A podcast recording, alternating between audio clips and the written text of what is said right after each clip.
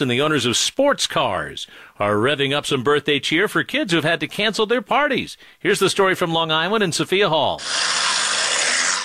It allows you to put a smile on someone's face for a few minutes. That's probably going to last them a lifetime. Michael LaRocca of Strong Island Car Parades for Kids tells me since the young and the young at heart are unable to enjoy birthday parties with friends and family, they bring a car parade to their homes free of charge.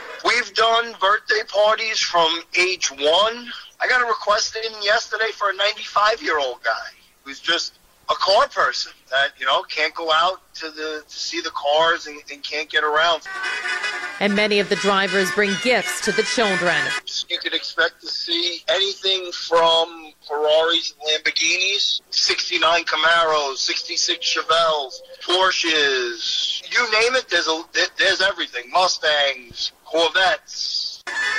And his car is a 2016 green Dodge Viper. Sophia Hall, WCBS News Radio, 880.